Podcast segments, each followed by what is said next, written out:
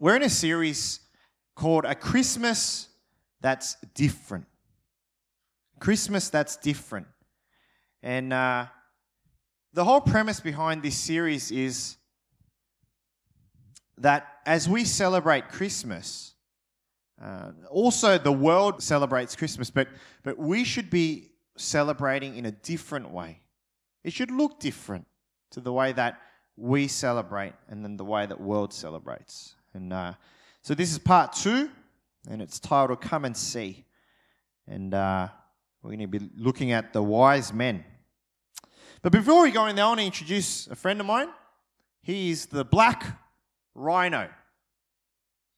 The black rhino lives only in Africa. Uh, one of the most amazing animals in the world. Uh, the black rhino, it looks, you know, pretty big. The, the black rhino can grow to about 180 centimeters in terms of its height. In the height, I'm 180 centimeters. So you got to, it, it's, it goes up to here. And it can weigh uh, a thousand kilograms, all right, a ton, huge. Um, there are five, only about 5,000 black rhinos in the whole entire world. Um, obviously, not uh, many, but there are uh, 5,000 of them, and, and many people will travel to Africa just to get a glimpse of uh, this black rhino. Now, I was reading a lot of um, articles about people who do travel, uh, like uh, travel to go visit the black rhino or to go visit sights and sounds. My wife, uh, she's not here. She's traveling herself in uh, beautiful New Zealand. New Zealand. If there's anyone listening to our podcast from New Zealand, welcome. Um, so she's she's there right now. That's why Esther's not here too, because they went together. Punks. You know, leave the band, leave your husband and your family. I won't go there. Um, but something that I realized with any kind of journey or any kind of travel, there's three elements to it. Number one, there's a reason. There's a reason why you travel. There's a reason why you journey. Uh, secondly, there's an expectation, an expectation of what to see. And, and, and when you get there, you, you have that kind of expectation. And thirdly, it's when you get there, it's the response or the reaction of when you see what you see. And this seems to be the general pattern for any kind of major travel or journey in one's life. As we move into uh, closer to Christmas, uh, as we celebrate the birth of the Son of God, Jesus Christ, we're going to look at a story about a wise, uh, a wise group of men, a group of wise men that travel to see Jesus. And I know that we know this story, and, and I, I hope that you know the story, but I hope that today that we'll be able to see it a little bit differently, and that the Holy Spirit will be able to illuminate uh, this story uh, into your life just with that much more life. Uh, the story is from Matthew chapter 2, verse 1 to 12. So let me read that, and then we'll get into it. Matthew chapter 12, verse 1 to 12. After Jesus was born in Bethlehem in Judea during the time of King Herod, Maggie, or Magi, from the east came to Jerusalem and asked, Where is the one who has been born king of the Jews? We saw his star when it rose and have come to worship him. When King Herod heard this, he was disturbed and all Jerusalem with him. When he had called together all the people's chief priests and teachers of the law, he asked them where the Messiah was to be born. In Bethlehem in Judea, they replied, for this is what the prophet has written. But you, Bethlehem, in the land of Judah, are by no means least among the rulers of Judah. For out of you will come a ruler who will shepherd my people Israel. Then Herod called the Magi. Maggie? I don't know what it is, hey? We'll go Magi. Sounds more better. Secretly and found out from them the exact time the star had appeared. He sent them to Bethlehem and said, Go and search carefully for the child. As soon as you find him, report to me, so that I too may go and worship him. After they had heard the king, they went on their way, and the star they had seen, when it rose, went ahead of them until it stopped over the place where the child was. When they saw the star, they were overjoyed. On coming to the house, they saw the child with his mother Mary, and they bowed down and worshipped him. Then they opened their treasures and presented him with gifts of gold, frankincense, and myrrh. And having been warned in a dream not to go back to Herod, they returned to their country by another route. Amen. It said this is a story of the wise men traveling to see Jesus. And I want to use that framework of the, the general pattern of, of travel and journeying to look at this story. Number one, the reason for travel. Number two, the expectation of travel. And thirdly, the response when they get there. So let's just go through it, right? Number one, what's the reason to travel? What are the reasons to travel for these wise men? Now, one of the things, and let me begin here. We, we sing a song called Three Wise Men. Is it? Then I think about it, is it three wise men? It is, right? Yeah. Historically speaking, that's wrong. Just letting you know. This is the first thing that I learned in Bible college, and it's probably one of the most important things that I learned in Bible college is that uh, not everything that we, we learn in church is necessarily the right thing. Um, but historically speaking, they don't actually know how many wise men there were. They could have, there's three gifts. And so I think a lot of time, I think that's why we think, oh, three gifts there for three wise men because one person brings one gift, kind of thing like that.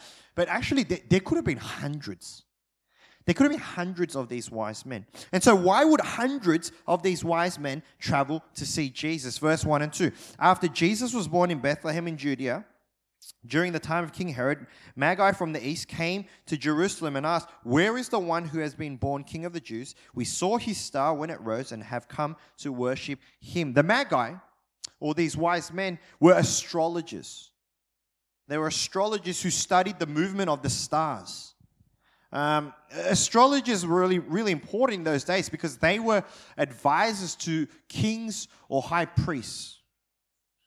Um, they're really important people, and, and, and it's crazy, but they would study the, the stars, and, and from that study, they could conclude certain historical events. Uh, while they were studying the stars, they see a pattern in the sky and they realize that something very important has happened the birth of the king of the Jews. Now, these guys, these wise men weren't Jewish. Okay, and that's why it says they came from the east. Um, they probably came from Iraq, around that area. Um, but you've got to understand that the whole idea of these wise men going to pay their respects to the new king of the Jews, it was kind of like a political thing.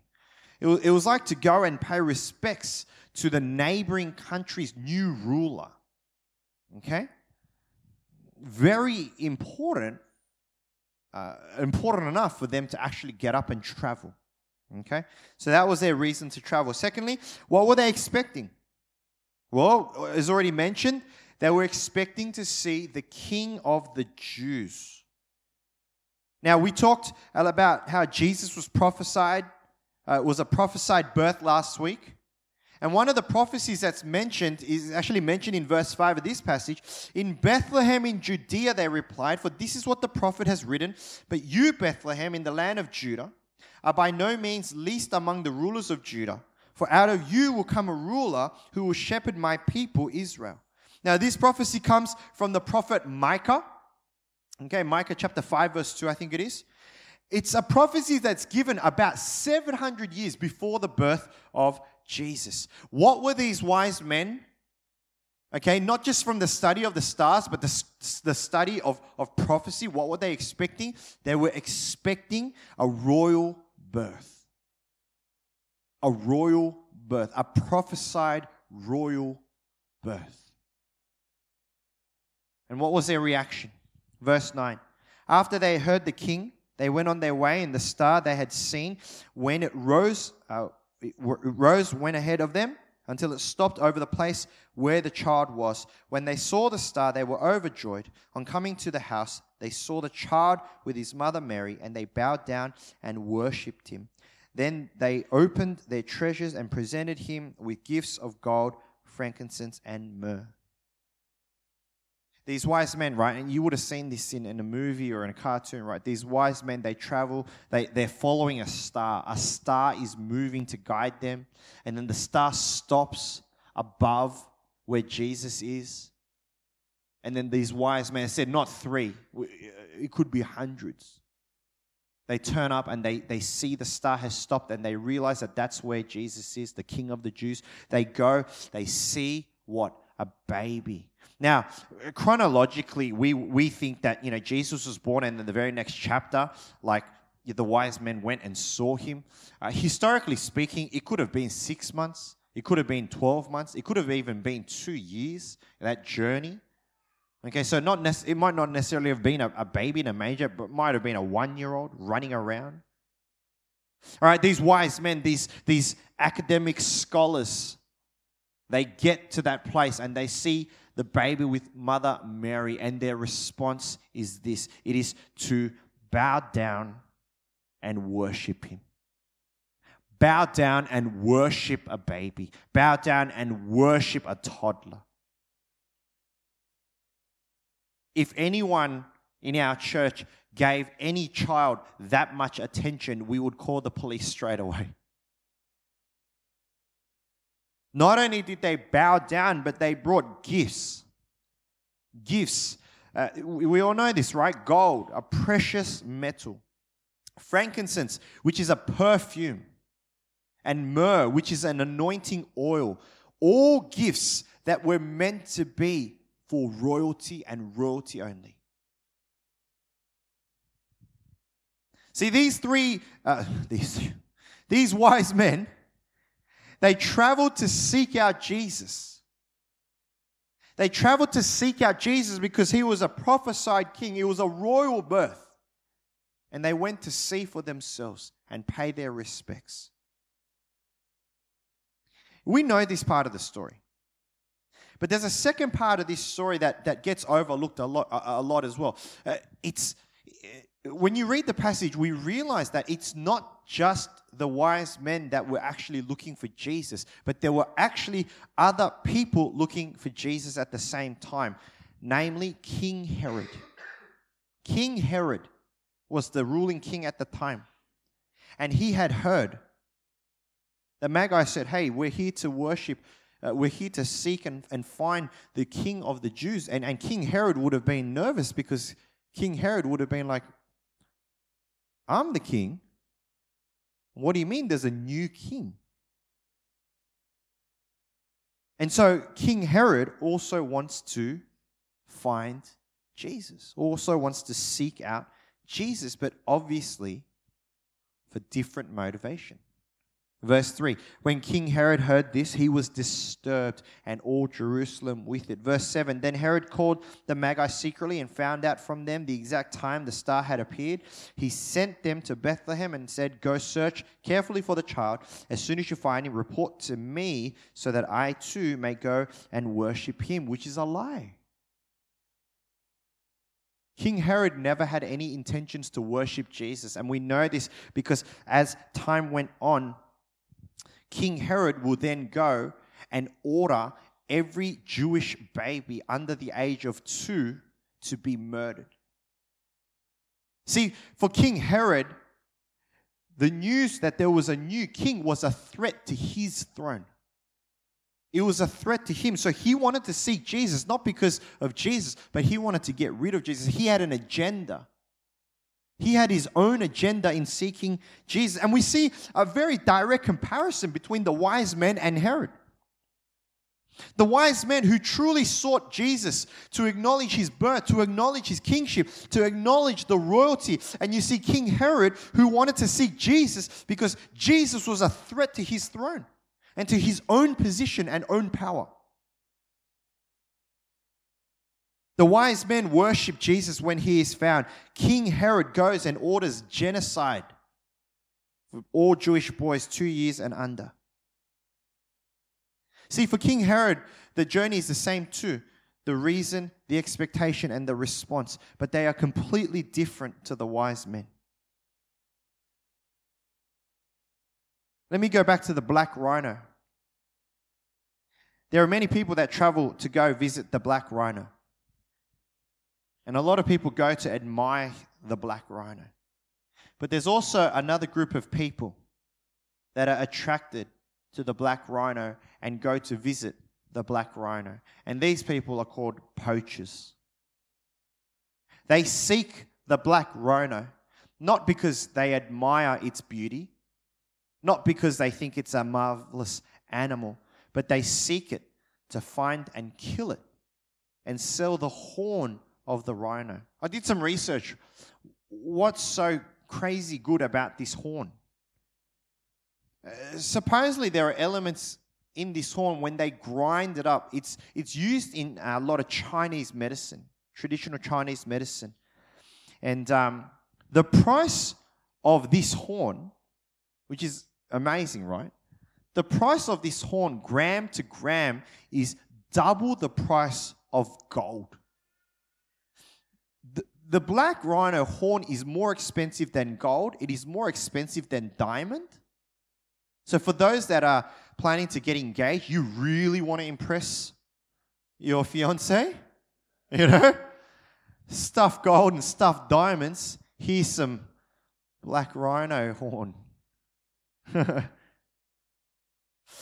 in 2016, remember I told you how many black rhinos there are? There's only 5,000 in the world.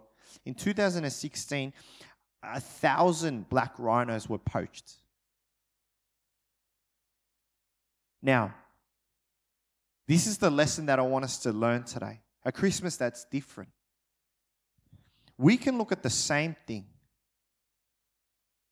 the same Christmas thing that we do every year. We can look at the birth of Jesus every year and we can look at what that means. And depending on our approach, we can see something completely different. Tourists, animal lovers will see the black rhino and admire it for its beauty. Poachers will see the same black rhino and see dollars and cents.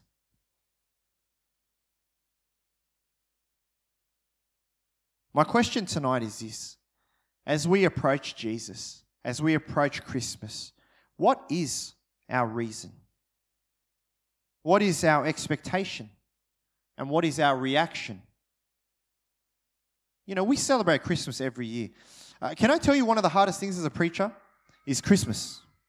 It's the most joyous time of the year, but after you preach it a few times, you start to run out of ideas because you kind of feel like you're preaching the same thing.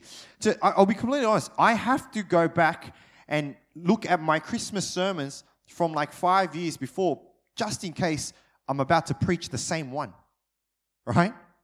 It's hard to make Christmas fresh every year. And, and, and maybe that, that's not just for me, but maybe that's for you too. Maybe you're approaching Christmas and you're like, yes, yes, yes, Jesus was born. And yes, yes, yes, we celebrate the birth of the Son of God. And yes, yes, yes. But, but maybe somewhere along the way, the reason for approaching Jesus, our expectation for approaching Jesus, and our response for approaching Jesus may not be where it used to be. You know, for many people in this world, their approach to Jesus is that Jesus was a, a good moral teacher. He was a good person with good teachings. He's someone that we can learn from, really good things. Um, you know, for some people, they just see Jesus as someone that's famous or infamous. You know, many people talk about him, so why not go and learn a little bit more about him? Or some people approach Jesus this way it seems like everyone's getting some stuff out of him.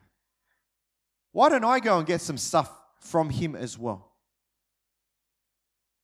See, this is the way that King Herod approached Jesus with his own agenda and with the desire not for Jesus, but for himself.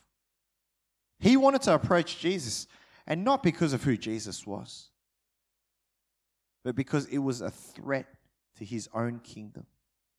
He had personal agenda. And as much as we go, we're not like that, maybe we are. And I just want to give you a moment to really think about this. Maybe when we approach Christmas, and maybe when we approach Jesus, it's not really about who Jesus is or what Jesus has done for us. It's more about what can I get?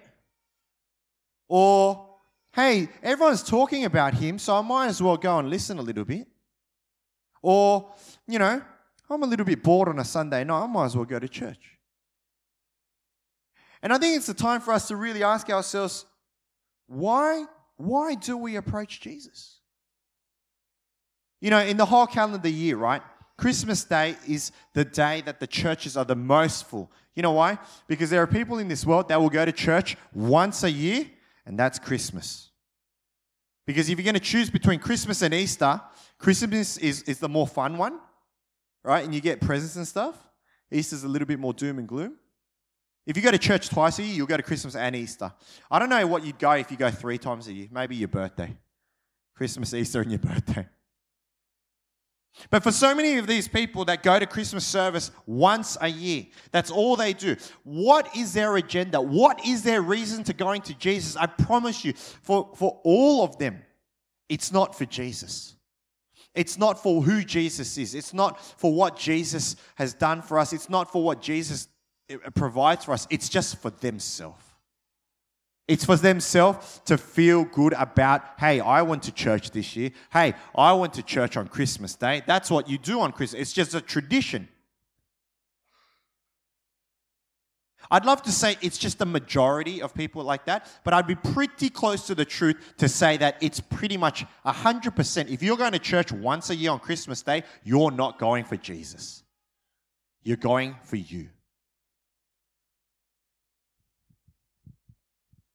This is how Herod approached Jesus for himself.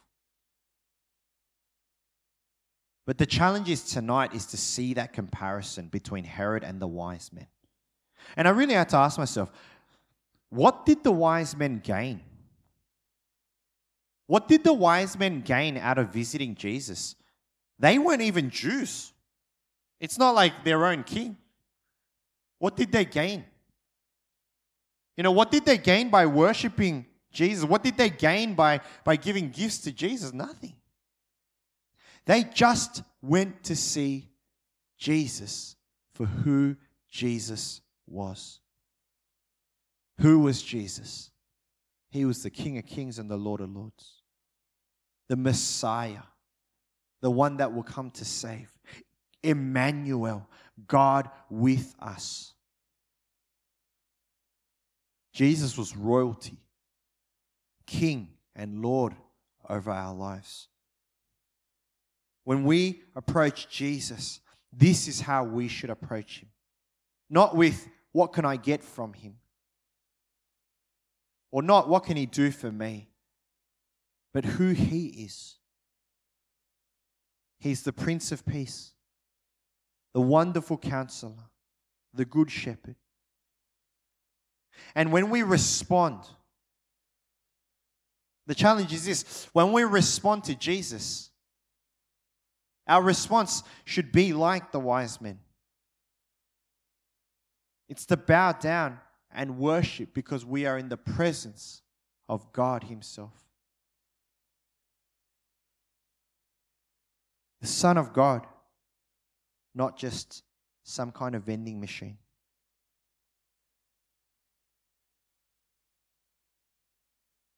I wonder tonight, friends, as you approach Jesus, do you feel or think that you are closer towards the wise men or maybe towards Herod? I know what the world says. They're more like Herod. They have no real desire to know Jesus. They just love Jesus because they get a free holiday out of the birth of Jesus. Or they get a celebration because of this guy called Jesus. You know, like people who celebrate Christmas, uh, I reckon so many people, they, they wouldn't even know who Jesus is. And yet, they're grateful for Jesus because they get a holiday, they get a celebration. They get a reason to give and receive gifts. They're loving it because it's their own agenda. I just wonder for how many of us do we celebrate Christmas in the same way? But here's where we go back to the whole theme of the whole series it's got to be different. We've got to do this different. If we look no different from the world in the way that we approach Jesus, then Jesus is no different to us than how everyone else sees him. If we're excited about Christmas because holidays and gifts and traveling and family, which is not all bad things, but if that is the highest point of our excitement, then we are no different from the world. Because all we are doing is presenting our own agenda and bringing it to Jesus and saying, Thanks, Jesus, for your birthday. We get a holiday out of it. But like the wise men who came and traveled to Jesus to worship him, to give gifts to him, to honor him, to recognize royalty. Our approach to Jesus must be to bow down and acknowledge him and, and who he is and the whole story of Jesus. Not only his birth, but all the way to his death, where he died on the cross for your sin and mine, changing the, the direction of our lives in eternity. Friends, as we approach Jesus this year, as we approach Christmas this year, I wonder, I wonder what eyes that you're watching it through. As said, even just in this room, we, we could have very different approaches to Jesus. But I want to encourage you to look at these wise men, to take a, a, a leaf out of their book, to travel and to, to, to approach Jesus because he is Lord and Savior, and to respond to him in worship I pray that this year, this Christmas would be different for you. And not like anyone else in the world. But that you would come to celebrate the birth of Jesus. And your response would be to bow down and worship because Jesus is Lord and Savior. Amen. Let's pray.